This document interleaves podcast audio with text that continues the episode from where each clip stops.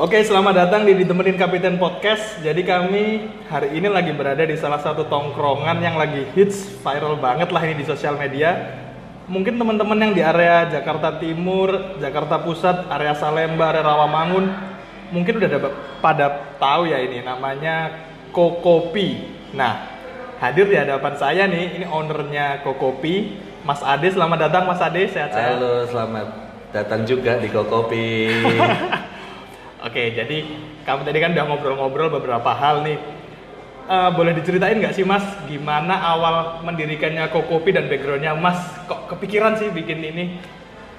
Oke, pada intinya saya mendirikan Kokopi itu karena berawal dari hobi. Pertama saya hobi nongkrong, nongkrong di kafe, terus nongkrong di coffee shop. Dan kebetulan saya juga uh, suka kopi. Tertarik dengan kopi, tertarik dengan kehidupan barista itu apa.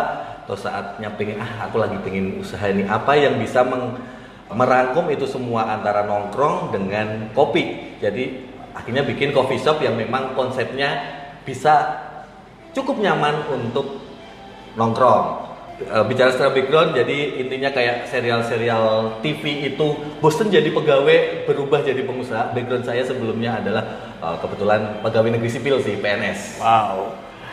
Oke, okay. P N S nih, itu kan jauh berbeda ya sama apa yang dilakukan sama bisnis.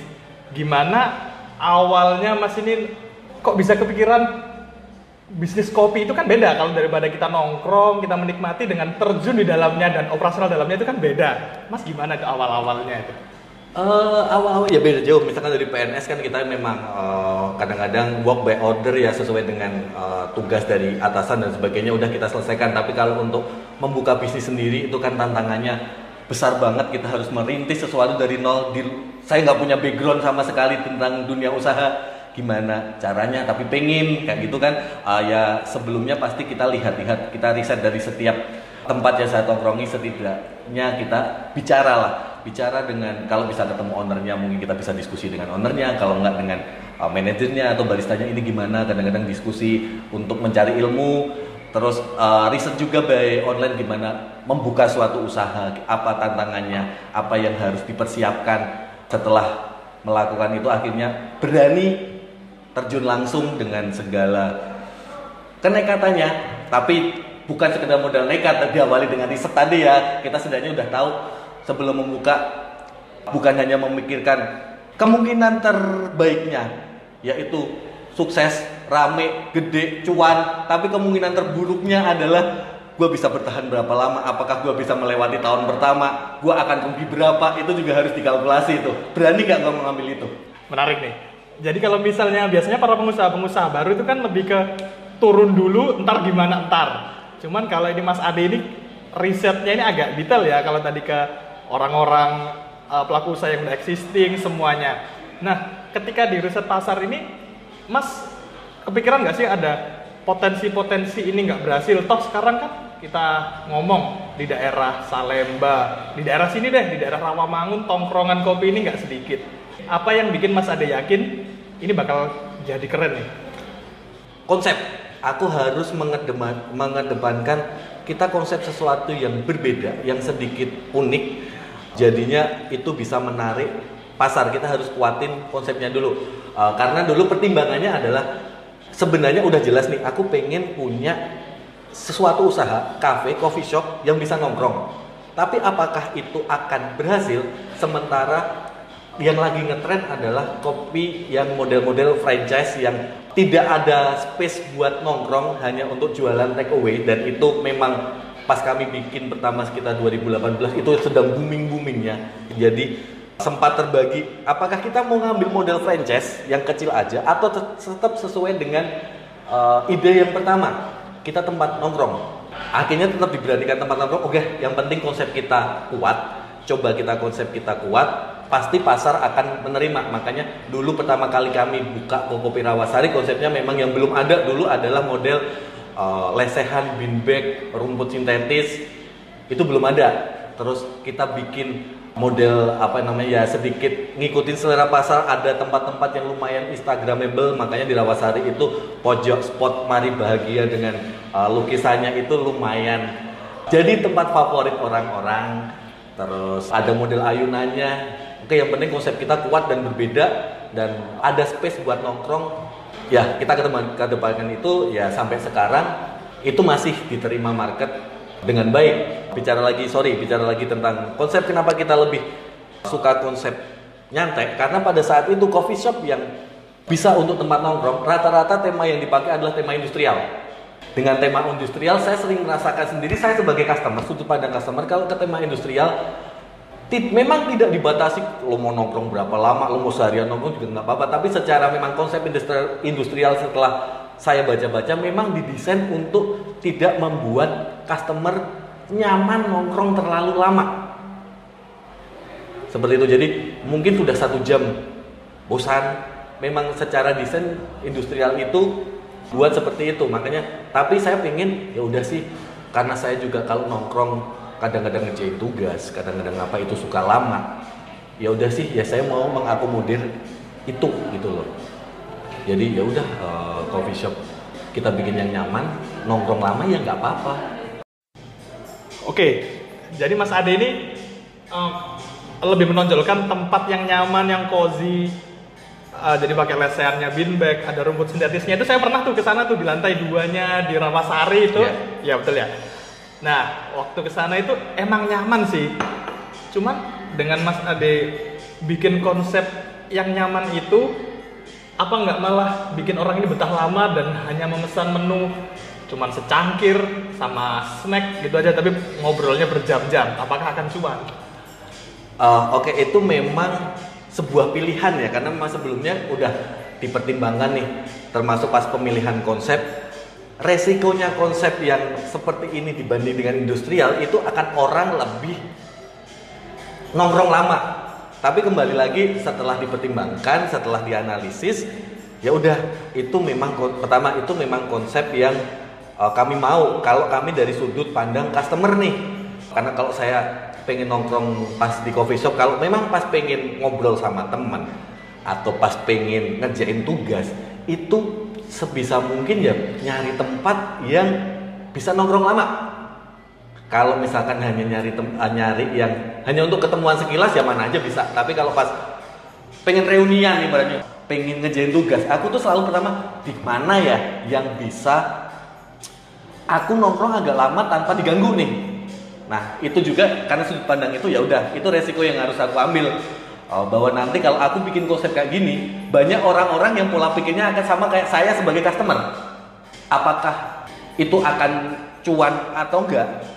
Ya kalau kita bicara uh, untung dan sebagainya ya pasti akan untungnya tidak lebih banyak daripada tempat yang nongkrong berapa lama pergi, nongkrong berapa lama pergi, karena flow customernya lebih cepat daripada tempat yang seperti yang saya bikin. Nah, tapi akhirnya setelah kita amati bahwa seseorang kalaupun nongkrong itu juga ada titik jenuhnya, paling di, di luar dia ngerjain tugas atau ada kepentingan, paling dua jam, maksimal tiga jam itu pasti dia akan sudah moving. Ya kadang-kadang disiasatinya ya kita minta anak-anak lebih aktif sih. Kalau misalkan memang udah melihat ada mungkin minuman atau makanan sudah habis, uh, minta uh, dengan sopan permisi, mungkin dikode, diangkat, bukan diminta refill ya, diangkat, boleh saya angkat gitu. Uh, ya kebetulan beberapa mayoritas customer mengertilah kode itu seperti itu. Oke, okay. Halus ya caranya ya. Harus halus, halus banget. Harus halus. Oke, okay. Jadi kalau misalnya ngeliat itu, emang risetnya udah mendalam ya. Nah kalau Mas sendiri sih, pasti ada swap nih. Jadi kalau awal kekuatannya Mas di sini, itu tadi udah disebutin. Weakness-nya pun juga tadi juga sudah disebutin secara nggak langsung. Nah kalau opportunity-nya nih, opportunity sama tantangannya apa Mas? Buat Kokopi nanti ke depan. Opportunity-nya ya, opportunity-nya sebenarnya adalah jujur karena kita bergerak di bidang kopi dan saya suka kopi.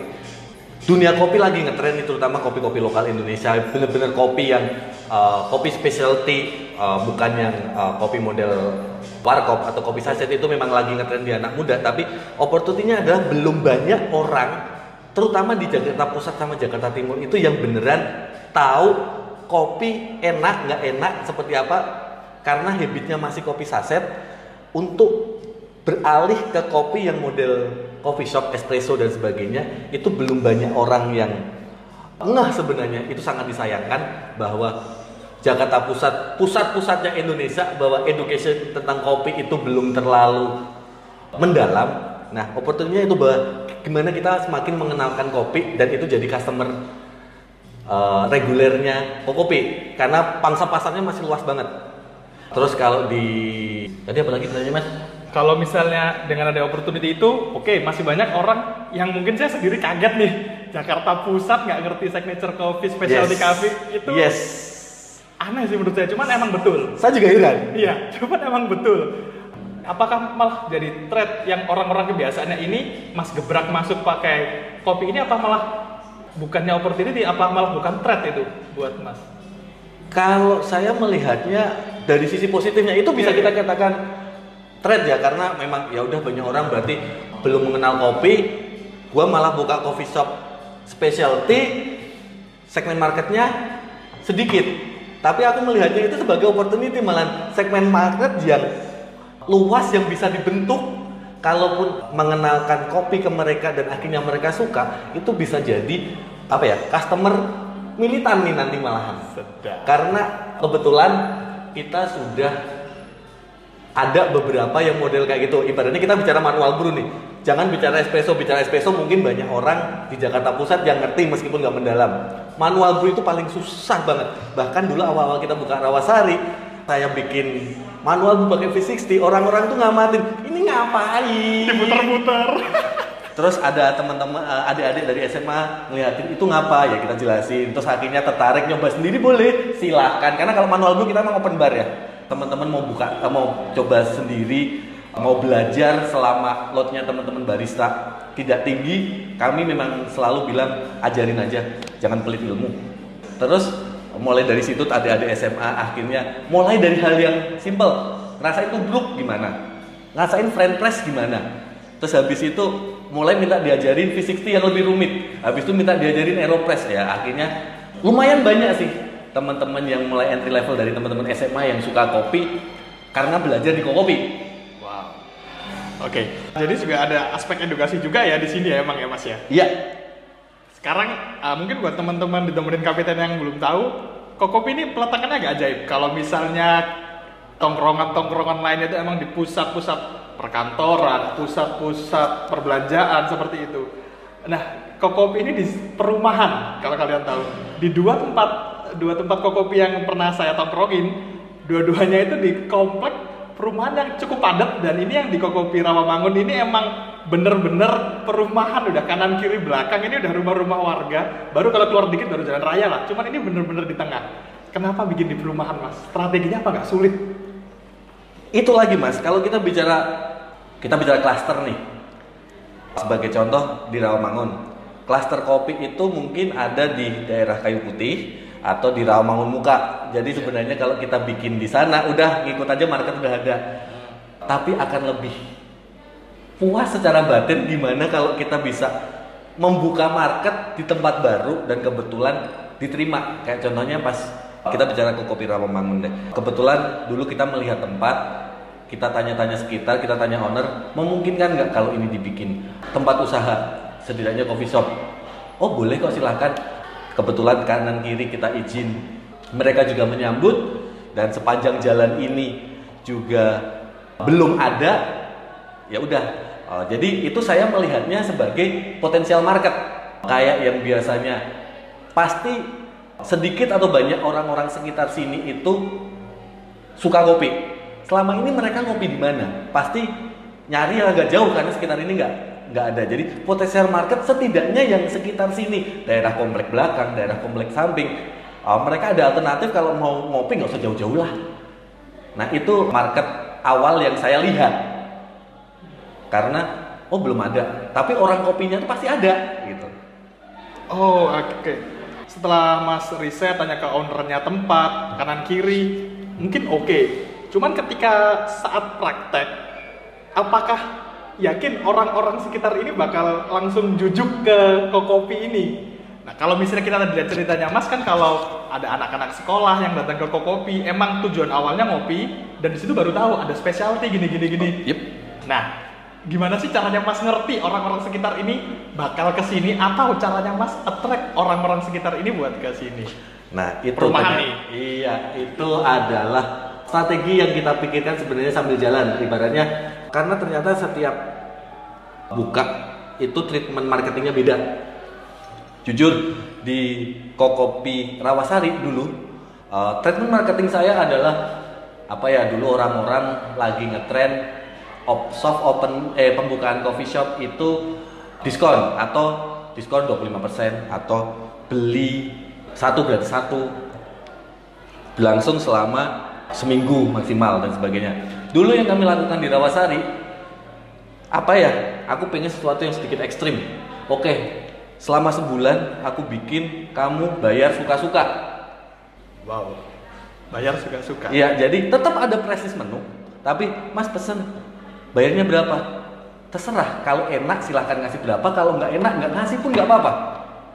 Dan orang-orang gimana itu? Kebetulan sambutannya langsung positif pas itu. Pas itu sambutannya langsung positif, jadi ibaratnya sampai sebulan sebulan itu karena bayar suka-suka ya penuh terus, langsung penuh. Jadi orang-orang kira, ini coffee shop baru kok langsung rame ya? Ada apa ya? Ada apa ya? Mampir. Oh, bayar suka-suka, pantas. Tapi maksudnya bisa memberikan awareness positif nih, bahwa wah langsung rame nih. Gua nggak mikirin dulu cuan operasional, bodo amat. Aku anggap biaya marketing lah kalau kita hitung biaya kos ya. Seperti itu, dan efeknya sampai sekarang. Nah, begitu aku building uh, Rawamangun, aku mau menerapkan hal yang serupa. Kok nggak seefektif dulu ya?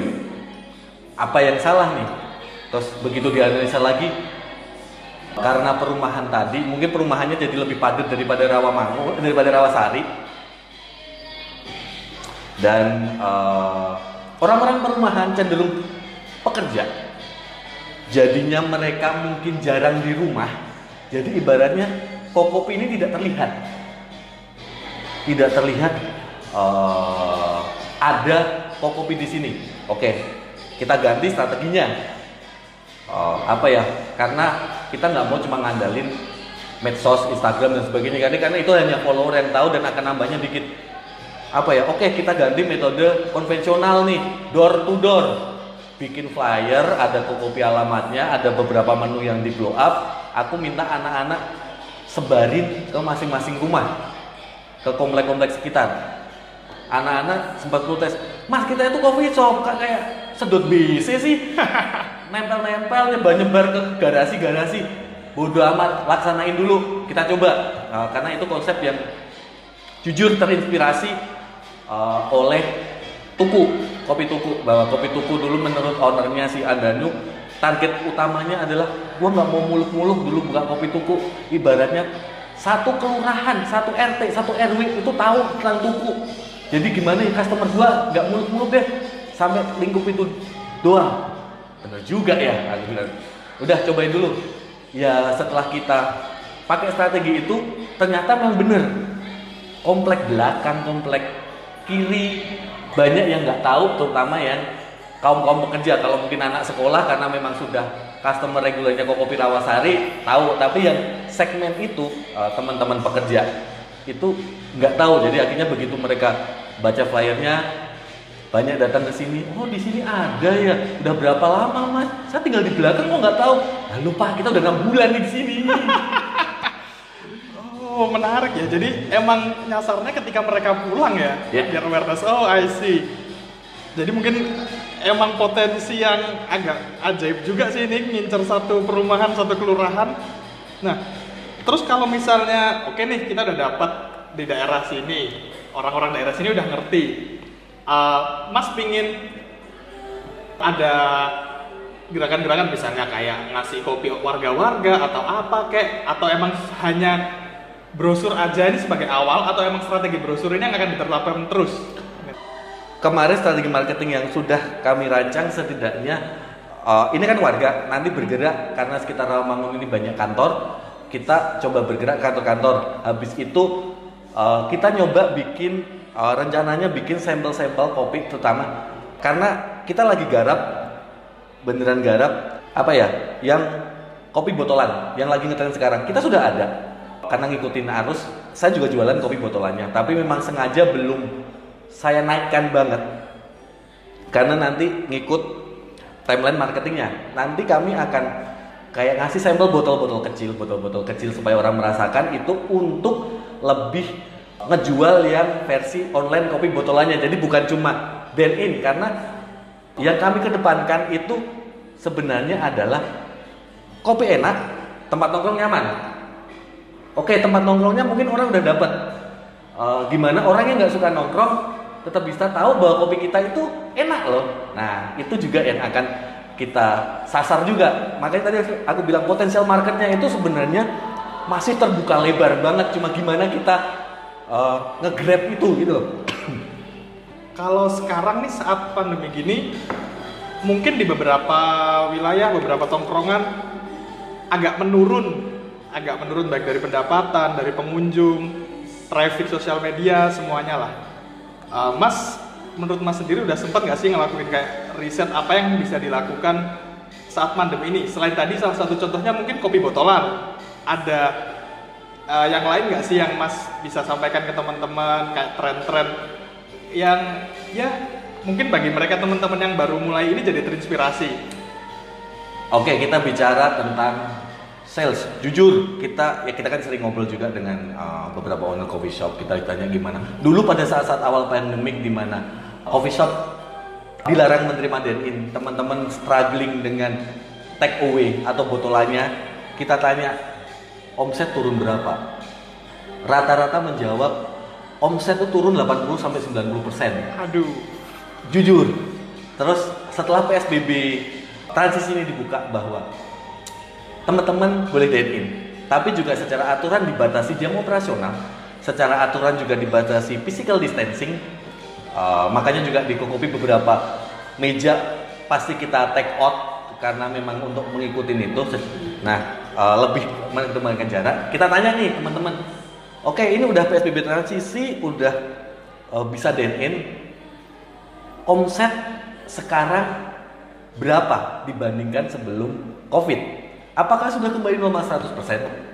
Tentu tidak, tapi setidaknya masih lebih bagus daripada pas saat awal-awal COVID. Pada masa ini omset itu kisaran lima puluh sampai tujuh puluh lima persen dari omset seharusnya, omset awal dari teman-teman. Strategi yang digunakan teman, uh, teman-teman itu sebenarnya cenderung seragam ya. Gimana untuk meningkatkan omset? Omset uh, yang pertama udah jelas uh, jemput bola, makanya banyak beredar kopi botolan. Selain itu layanan lebih ditingkatkan dengan home delivery sekitar situ. Jadi memang benar-benar lebih mengedepankan apa ya, market-market yang deket. Ya udah nggak usah uh, pikirnya nggak usah mulu-mulu. Misalkan Jakarta Pusat, aku nggak nggak mikir market Jakarta Selatan gimana datang ke Jakarta Pusat, enggak.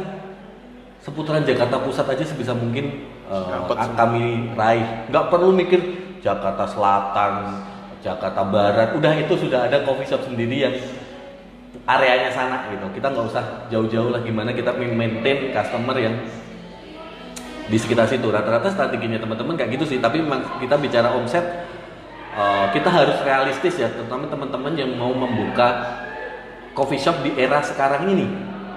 Memang Memang coffee shop itu kalau kita bicara marketnya luas banget, kalau kita bicara subur-subur banget. Tapi kembali lagi itu kembali gimana kita mengelola toko kita, warung kita. Tapi kita nggak bisa kalau misalkan kita tanya ke owner, omset lo berapa? Sekian. Kita harus tanya nih, ini sebelum COVID atau setelah COVID nih?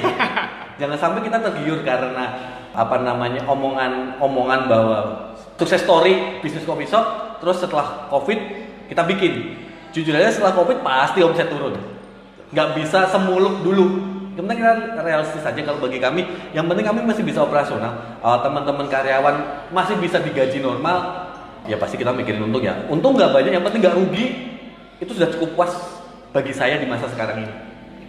Tadi tuh lebih kejemput bola. Emang sih bener banget. Di jalan-jalan kami juga sering ngeliat ya uh, gerai-gerai franchise besar kayak uh, ayam chicken gitu-gitu juga turun ke jalan pizza. Nah, selain tadi strategi pemasaran sama operasional yang tadi, ada nggak sih kayak strategi ngatur keuangan, budgetingnya gimana biar lebih efektif atau tetap seperti sebelum COVID? Karena basic saya finance ya, hmm. Emang dari awal untuk apa namanya keuangan di kedai ini saya atur dengan ketat karena beberapa testimoni teman-teman apa namanya kedai kadang-kadang tidak lanjut karena mereka tidak bisa menerapkan kayak cash flow yang ketat. Jadi ibaratnya bahkan hal-hal yang kecil ini sering terjadi, hal yang kecil kayak ghost budget yang misalkan listrik apa hal yang kayak gitu tuh mereka nggak hitung. Kalau itu memang dari awal kami hitung secara ketat, jadinya ibaratnya itu salah satu kunci Kokopi bisa bertahan hampir dua tahun itu sebenarnya juga karena pengelolaan keuangan yang lumayan ketat sih, rigid gitu. Jadi pos-pos itu tidak ada pos yang terbengkalai atau atau buang percuma untuk beli sesuatu. Nah, di bedanya di masa pandemi atau enggak uh, sebenarnya cenderung di stok. Karena kalau kayak dulu kan stok itu keluar masuk lumayan cepat ya karena uh, sales juga lumayan tinggi, rame gitu. Uh, aku bisa aja nyetok untuk satu bulan bahkan satu bulan lebih, terutama untuk barang-barang yang expirednya lama, kan? Contohnya sirup, powder itu kan expirednya lama. Yeah. Kalau susu udah jelas enggak ya, susu expirednya sebulan, jadi kita mungkin stockingnya seminggu. Tapi kalau yang lain itu aku biasa stockingnya, stockingnya sebulan lebih. Nah kalau di era sekarang itu paling aku nyetok itu hanya untuk dua minggu, dua minggu. Jadi belanja jadi lebih sering karena apa? Itu adalah langkah preventif. Kita nggak tahu COVID ini seperti apa. Betul. Bahkan sekarang ini uh, isunya sedang naik lagi. Aku nggak tahu kebijakan pemerintah seperti apa. Bisa aja besok tiba-tiba kita P S B B lagi. Semua kembali ke seperti dulu bahwa tidak menerima dine-in. Lah kalau aku stoknya terlalu lama, cash flow-ku mandek di situ. Betul. Kita memang harus rigid di situ sih. Minusnya apa? Minusnya kadang-kadang yang pertama, karena kita supply jumlahnya terbatas, harga lebih tinggi. Karena uh, seringnya supplier kalau kita beli banyak harga lebih murah. Jaga ya. Itu pertama. Terus yang kedua, kita lebih capek karena belanja biasanya mungkin sebulan sekali, sekarang bisa sebulan dua tiga kali. Tapi mau nggak mau karena kita daripada cash flow macet, preventif gitu aja sih. Wah ini. Jadi kalau pandemi ini yang sangat kuat di Kokopi ini jaga cash flow ya. Iya. Yeah. Manajemen stok ini paling oke. Okay. Yang kedua ghost budget. Ini emang umumnya kalau para pebisnis bisnis baru ghost budget ini nggak dianggap. Iya. Yeah. Toh, aduh listrik berapa sih? Aduh yeah. Ini berapa sih? Cuman ini lama-lama kalau numpuk ya sakit juga ya mas ya. Yeah. Oke, tadi keuangan, operasional udah dapat.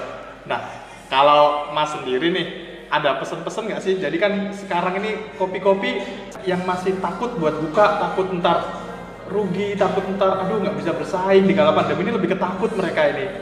Ada entah takut melanggar pemerintah, gini-gini. Ada saran nggak sih buat mereka-mereka sama pelaku-pelaku usaha yang baru nih? Uh, intinya sebenarnya aturan itu udah jelas ya dari pemerintah bahwa kayak contohnya coffee, uh, coffee shop, usaha resto kalau untuk Jakarta itu jam operasional boleh buka antara jam enam pagi sampai jam dua belas malam. Jadi mereka hanya mengantisipasi tempat-tempat yang terbiasa dua puluh empat jam. Ya udah ikuti aturan kayak gitu. Tapi disesuaikan juga dengan lingkungan karena kami di perumahan meskipun secara aturan boleh jam dua belas malam tapi karena di perumahan Uh, aku masih membatasi sampai nongkrong terlalu malam, makanya untuk jam operasional Kokopi kita masih batasi sampai jam sepuluh. Kalau aku mau nggak mikirin tetangga apa, tetap tak bikin sampai jam dua belas karena jam-jam cuan itu jam-jam malam kan, jam-jam rame. Tapi apakah itu melanggar aturan? Enggak. Tapi apakah kita berempati dengan warga? Enggak juga kan. Kita juga harus melihat aturan, juga melihat sekitar. Itu yang pertama. Dan yang kedua, udah jelas sebenarnya bahwa ada aturan protokol kesehatan itu bener-bener sebisa mungkin ditaatin, diterapkan karena memang untuk aparat-aparat itu seringnya checking tentang protokol kesehatan. Jadi protokol kesehatan itu sebenarnya simple kok, cuci tangan, jaga jarak, masker, udah. Sediain tempat cuci tangan, sediain banyak hand sanitizer, pegawai kamu wajib memakai masker, pengunjung yang datang tetap pakai masker, secara setting tempat dibikin physical distancing, selesai. Tapi dengan itu tadi, pertama, tempat dibikin physical distancing berarti seating capacity berkurang. Pokoknya kalau masa-masa begini kita bisa bertahan, tapi jangan berpikiran untuk uh, cuan gede, cuan gede, cuan gede, cuan gede itu uh, coba mungkin jangan dijadikan mindset dulu, karena nanti akan sakit sendiri kalau masa-masa kayak gini kita harus mikirin cuan nih. Yang penting operasional, ibaratnya nilai bonusnya adalah bahwa coffee shop kita tetap ada, coffee shop kita uh, tetap apa bisa dilihat oleh pengunjung, bahwa kita tetap survive, itu adalah nilai bonusnya. Kalau tetap bisa cuan itu lebih bonus lagi gitu loh. Targetnya adalah survive aja sih. Jadi tadi udah dapat banyak ilmu, baik dari manajemen resiko, gimana analisis swotnya masing-masing Uh, bisnis kalian, gimana analisis pasar, jangan sungkan-sungkan ngobrol, belajar sama orang-orang yang lebih jago. Terima kasih banyak Mas Ade, mungkin uh, podcast ini kami akhiri. Jangan bosen-bosen, kalau next kami akan undang, atau mungkin ada yang mau diomongin lagi? Cukup sih. Oh, kalau mau diomongin ya teman-teman yang belum tahu Kokopi atau tertarik setelah mendengar ini, silakan mampir, kita ada dua cabang di Rawasari dan di Rawamangun. Silakan follow I G-nya koko dot p slash kopi. Oke, okay, thank you. Bye. Bye bye.